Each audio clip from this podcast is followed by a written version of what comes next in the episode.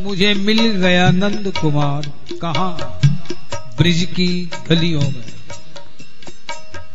ये जो वृंदावन है, एक तो भूगोलिक कि डिस्ट्रिक्ट मथुरा में, इतने अक्षांश, इतने देशांतर पर लॉन्गिट्यूड लेटीट्यूड ये तो बाहर का वृंदावन है।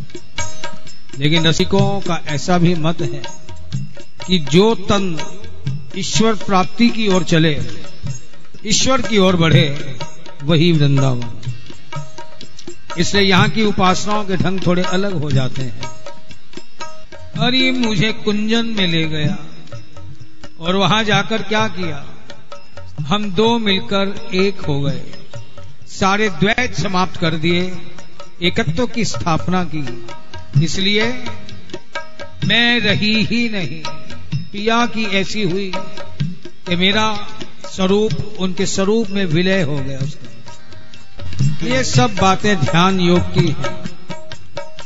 जितनी जितनी बहिरंगताएँ समाप्त हों, अंतरंगताओं में उतरे अंतर्मुखी हों।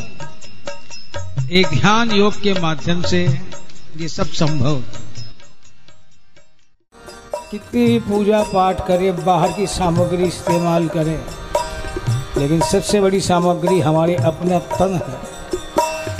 इसका मन अगर लगा नहीं, इसी के अंदर तो है मन, सामग्री में नहीं।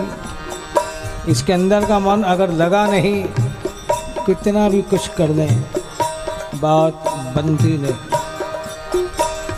जितने भी उपकरण हैं, साधना, उपासना के लिए अपने ही अंदर, आँखें भी अपने ही तन में, उसे देखें तो मज़ा। वाणी भी अपने अंदर, उसका नाम का गुणगान करे तो मज़ा।